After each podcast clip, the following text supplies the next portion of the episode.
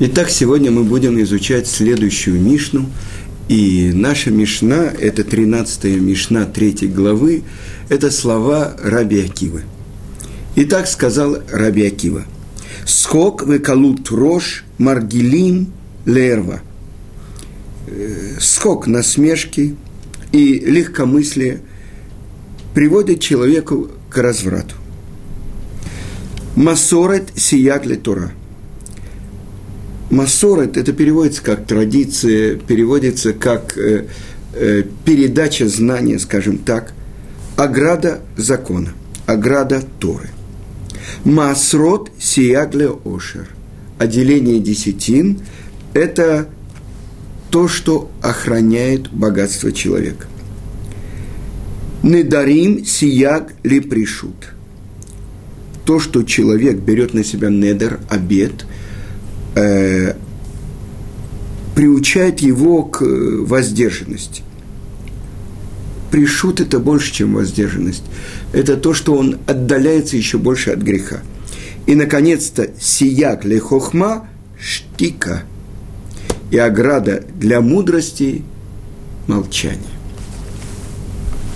Сейчас хорошо бы подержать паузу несколько минут. Тогда это было бы точной оградой для вас и для меня, чтобы мы могли посчитаться мудрецами. Это говорит э, царь Шлому, что даже глупи, глупец, если он молчит, его можно принять за мудреца. И многие думают, ну хорошо, обманул других. Объясняет это Маораль из Праги, что на самом деле он находится в месте мудрости. Вы понимаете? Ну, начнем разбирать то, что учит нас великий учитель еврейского народа Раби Акива, которого мудрецы называли безграничным кладезем мудрости. И многим известно, что сам Раби Акива до 40 лет был амарец, то есть неученым евреем. И описывает Талмуд, что он был пастухом у одного из трех самых богатых людей, которые были в Иерусалиме, Кальба Саво. Почему называли э, его Кальба Саво? Ска, про него говорилось, говорится, что даже если собака, кальба, входила в его дом голодная, да, то она выходила сытая. То есть человек, который входил в его дом голодный, как собака, он выходил сытым. Так он, настолько он был гостеприимным человеком, так он принимал всех. Поэтому у него даже прозвище такое было – «сытая собака», Кальба Саву. Так вот, была у него одна дочь, и звали ее Рахель. И, несомненно, отец хотел выдать ее за большого еврейского мудреца, молодого, богатого, из хорошей семьи, с хорошим происхождением. И вот что сделала эта дочка, э, мы бы сказали, современного миллиардера. Она обратила внимание на этого пастуха. Какие недостатки были у этого пастуха? Ему было уже за 40. Он был вдовец. У него был э, даже сын. Больше того, он был потомков геров, ну, как бы ущерб в происхождении. А последнее, что он был неучим, он даже букв не знал. Но описывает Талмуд другой случай. И там э, не приводится э, имя того, кто был хозяин и кто был работник. Сказано, что пришел работник и работал на хозяина – долго. И вот перед праздниками он попросил расчет у хозяина. И хозяин сказал, у меня нет денег. А хозяин был баснословно богатым человеком. Хорошо, сказал работник, тогда дай мне э, в виде зерна. Это тоже можно было зерно продать. Он говорит, у меня нет зерна. Закрома его ломятся от зерна. Хорошо. Тогда дай мне скот, дай мне заплати мне, ну, я не знаю, баранами, козами, э, быками. Он говорит, у меня нет. Хорошо, сказал работник, заплати мне одеялами, подушками. Он говорит, у меня нет. Вздохнул работник и отправился, несолоно хлебавший, к себе домой, а жил он в другом месте. Прошло буквально неделя-другая, и вот в дом этого работника приехал этот хозяин с семью нагруженными всяким добром э, ослами. И когда он пришел в дом к работнику, расплатился полностью э, за то, то, что он ему был должен за год работы, устроили они пир, и тогда хозяин спросил, скажи, что ты подумал, когда я сказал, что у меня нету денег? Я подумал, может, тебе выпал хороший, хороший бизнес, и ты вложил все свои наличные деньги в этот бизнес? Хорошо. А что ты подумал, когда я сказал, что у меня нет зерна? Может быть, ты посвятил свое зерно храму. Хорошо. Но когда ты сказал, что я тебе сказал, что у меня нету э, даже же животных, мелких, э, крупный рогатый скот, что ты подумал? Может быть, ты дал недер, что ты и на каждую из отговора, казалось бы, хозяина, этот работник находил причину, какая могла вынудить этого э, хозяина сказать, что у него нет. И когда он завершил все, э, как он объяснил себе поведение своего хозяина, сказал это хозяин, а на самом деле это был великий еврейский мудрец, Рабилиезер бен Уркинус – и он сказал, я посмотрел, что мой сын Уркинус не хочет учить Тору. И тогда я сказал, я все свое имущество отдаю, посвящу храм. То есть я возьму на себя недер, если мой сын не начнет учиться, я отдаю все свое имущество храм. И после этого он пришел к еврейским мудрецам, и они нашли, а, а, как вы знаете, что делается, если человек берет на себя обед. И если какое-то из условий этого обета в начале он не обдумывал, то есть, если с самого начала, если бы он знал, что будут такие результаты, он бы не брал на себя обед, еврейские мудрецы могут его как бы освободить от этого обета. И он пришел к своим друзьям, еврейским мудрецам, которые нашли, э, как освободить его от этого обета и как бы все его а, богатство вернулось в его руки, или, может быть, его сын начал серьезно учить Тору, это мы не знаем, потому что Талмуд не говорит, кто это. А кто же это был наемный работник? И наемный работник это был тогда Акива, так его называют. Так вот, то, что увидела Рахель, дочка миллиардера Кальба Саво, в этом простом пастухе – и тогда она сказала, скажи, если я соглашусь выйти за тебя замуж, ты пойдешь учить Тору? И он сказал, да. И вот этот сорокалетний пастух женится на дочке миллиардера. И что, какое имущество было у Акивы? У него было несколько грошей. Он снял хлев, наполненный соломой. И вот туда, после хупы, которую они сделали тайно от отца невесты, привел э, Акива свою жену. И сказано, что когда она вынимала соломинки из своих волос, сказал ей Акива, что в будущем я обещаю тебе, что я куплю для тебя золотую корону который называется Иерушалаем Шельзав, Иерусалим из золота. Но когда узнал отец Кальба Саво, что она, которая отвергла множество молодых, богатых, мудрых женихов, и вышла замуж за пастуха, вдовца, потомка геров, не ученого – тогда он взял на себя обед, что ни гроша не получит эта бунтующая дочка. И, естественно, ее муж. Прошло какое-то время после свадьбы, и тогда Рахель сказала Акива, ты должен выполнить то обещание, которое ты мне дал. И сказано, что пошел Раби Акива к величайшим мудрецам своего поколения – Раби Лезеру бен Уркинусу, о котором я вам рассказывал, и Раби Ушо бен Ханане, и попросил, чтобы его обучали Торе. Я прочитаю вам в одной книге, это Рав Израиль Таубер. Он приводит пример – что произошло, когда Раби Акива в возрасте 40 лет отправился в Ешиву для начинающих. Ешива, вы понимаете, до того, как он пришел к великим еврейским мудрецам, наверное, он пошел в Хедер. И так, по-моему, в Мидраше одном описывается, что он пришел в Хедер, где учился его сын. Представьте себе, ребенку 5 лет, дети начинают читать хумаш, а он не знает букв.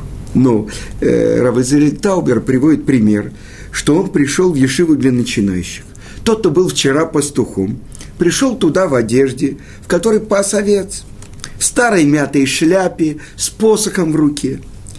Стоит и объясняет главе Ешивы, что пришел учить Тору, потому что обещал это настойчивой жене и должен это сделать.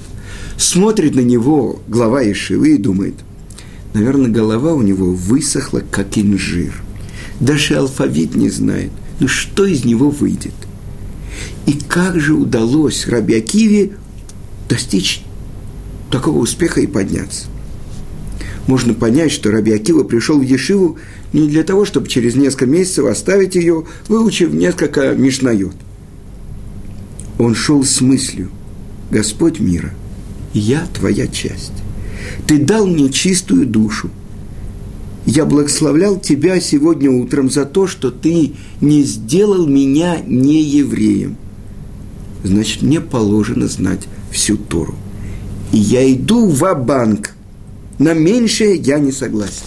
Ну, э, так говорит Равазриэль Таубер, а что было на самом деле, это Мидраш описывает. Когда сидит вот такой, ну, представьте себе, э, чуть моложе меня – дядя с большой бородой, ну, может быть, без седин, а рядом с ним сидят пятилетние дети. И Рэбе говорит, это буква Алеф, а это буква Бейс. И он пишет за ними.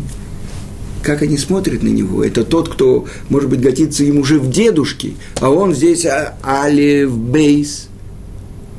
И после того, как он пошел в Ешиву, Думаете, просто ему было? Ну как это так, э, учить то, что дети учат в детстве? И сказано, что был такой момент, ну, можно сказать сейчас, э, критический момент. И пошел он в поле. И где-то так в поле, где-то там камни, в Израиле просто так поле найти нельзя, скалы.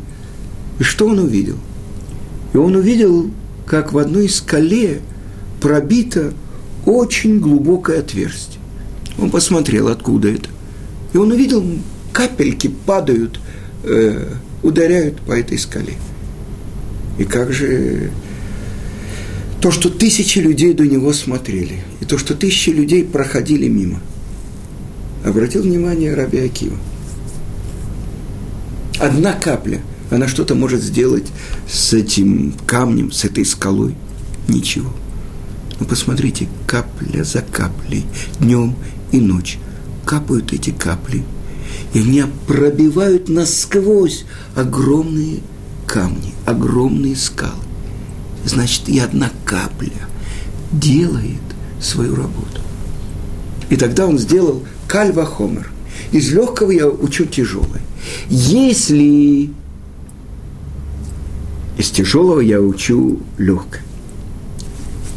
Если мягкая капля воды, она может пробить такое глубокое отверстие в каменной глыбе, то неужели мое сердце тверже, чем этот камень?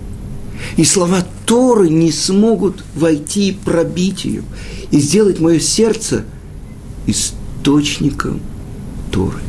И это то, что говорит Раф Таубер вернулся Раби Акива и начал опять повторять и учить. И говорят про него, то, что он делал. После того, как он возвращался, после дня учебы, Он собирал все. Это как тот, кто идет и собирает, знаете, э, вот попалась ему бутылка, он кладет, вот попалось ему э, яблоко, огрызок яблока, бедный, он кладет. И так далее. А потом он разбирает это все.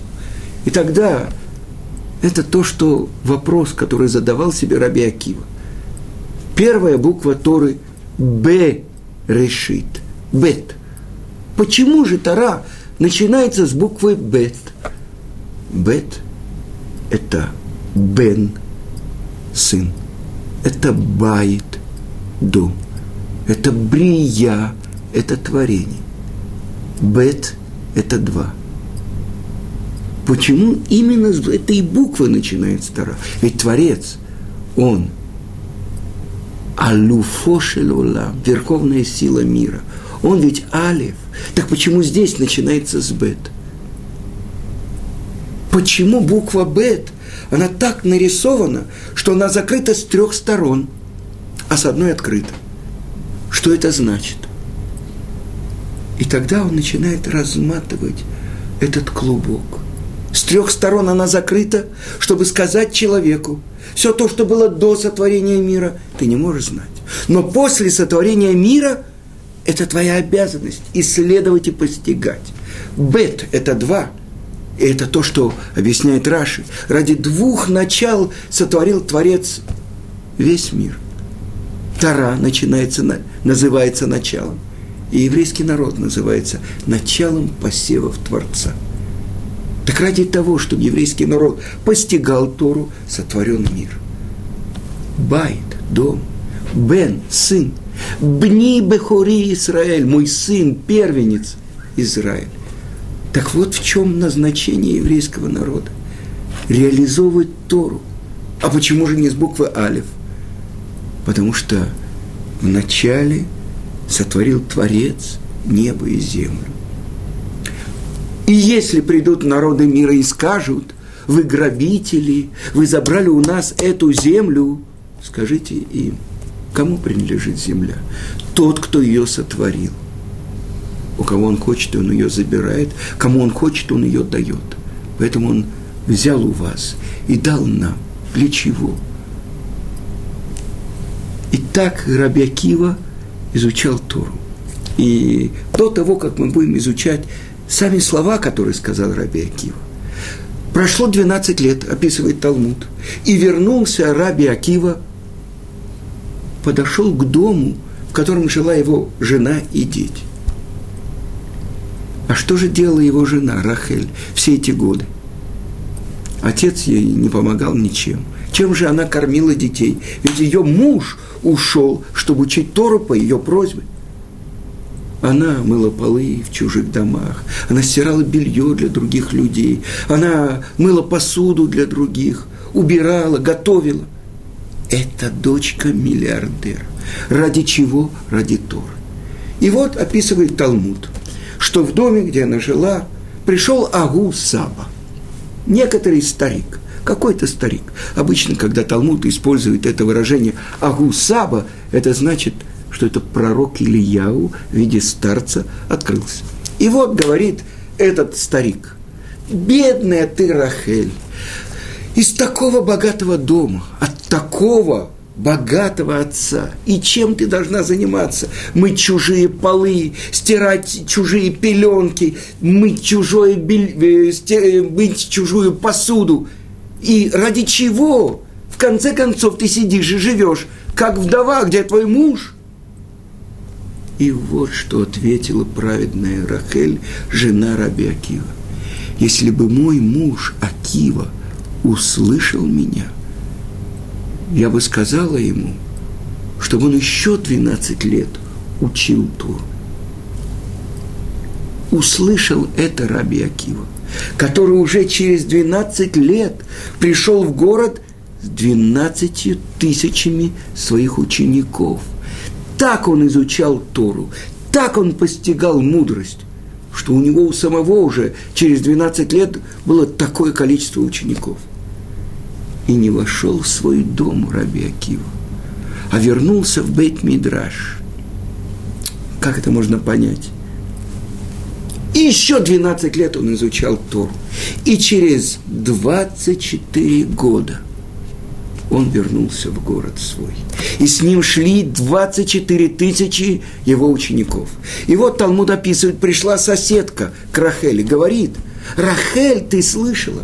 Учитель всего еврейского народа, Раби Акива, вернулся в город. Может быть, ты хочешь чтобы я тебе дала свое субботнее платье, чтобы в нем ты пошла встречать своего великого мужа? Нет, ответила Рахель. У меня есть одно платье. В этом платье я мою чужие полы, я стираю пеленки, я мою чужую посуду. В этом платье я пойду встретить своего праведного мужа. И когда она приблизилась к толпе, которая окружала Раби Акиву, один из учеников сказал, «Эй, женщина, отодвинься, здесь наш учитель, великий Раби Акива». Услышал это Раби Акива, и он сказал своему ученику, «Тара, которую учил я, и Тара, которой обучал я тебя, принадлежат этой женщине». И здесь прямо у нас голливудская история, хэппи-энд – услышал Кальба Саво, что в город пришел великий мудрец Раби. И он попросился, чтобы встретиться с ним и обсудить один вопрос. И, естественно, он не узнал, прошло 24 года, он не узнал того пастуха, неуча, за которого тайно, нарушая его указ, вышла замуж его дочка Рахель. И вот он обратился к еврейскому мудрецу, великому мудрецу, 24 тысячи учеников, и спросил у него, что мне делать? Моя дочка, бунтующая дочка, вышла замуж за неуча, пастуха, потомка геров, главное, что который даже букв святого еврейского алфавита не знал. И я дал обед, что ни гроша не получит она из моего огромного богатства. И 24 года она мучается, делает всю черную работу. Это же ужас. Я смотрю на мучения своей дочки, я не могу ей помочь, потому что взял я на себя обед. И ответил ему еврейский мудрец. А если бы твой зять, он умел бы читать, знал бы алфавит, знал бы хотя бы какие-то самые важные законы, ты бы взял на себя такой обед? Если бы хотя бы он был, хотя бы какое-то время посвящал Торе, если бы он хотя бы, ну, хоть чуть-чуть имел о ней представление, я бы не брал такой обед. И тогда встал Раби Акива и сказал, уважаемый Кальба Саво, я и есть твой зять тот пастух, который женился на твоей дочери. Услышав это, Кальба Саво поцеловал его и сказал, что половину своего богатства он отдает семье такой мудрой дочери Рахей, которая увидела в этом простом пастухе, неуче, вдовце – она увидела такое сердце, с которого стало источником мудрости для всего еврейского народа. И тогда пошел Раби Акива и купил своей жене золотой обруч. Иерушалай Шельзав, золотой Иерусалим. И когда жена Наси, Равана Гамлиеля, сказала, посмотри, как уважает свою жену Раби Акива, он купил ей такой обруч, такое украшение, корону, сказал ей Рабан Гамлиель, Рахель, она 24 года занималась всеми грязными черными работами, только чтобы дать возможность своему мужу, великому учителю еврейского народа приобрести мудрость. Ей полагается эта корона. Тара его, которую учил он, и которую он обучал всех своих учеников, по праву принадлежит ей. Благодаря Рахель, дочери Кальба Саво, еврейский народ получил учителя всего еврейского народа до сегодняшнего дня, великого Раби Акиву.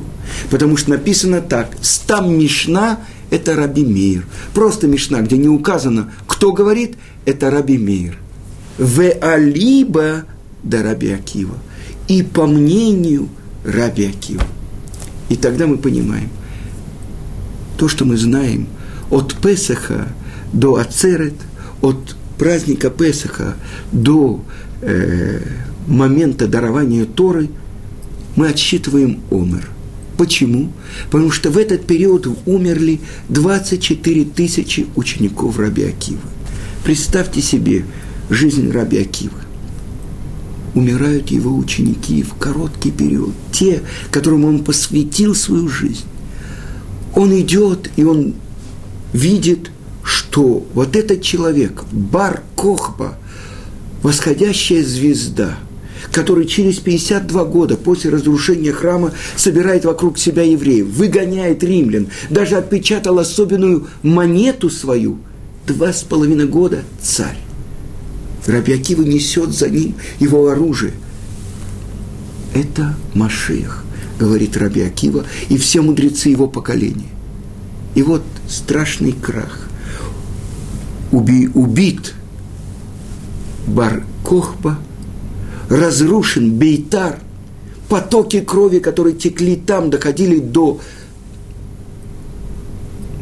щит, щикотолок, щитолок, а может быть даже до колен коней римлян. Страшная катастрофа. И вот Раби Акива после этого, написано в Талмуде, отправляется на юг и берет пять новых учеников. И благодаря этим ученикам сохранилась Тара в еврейском народе.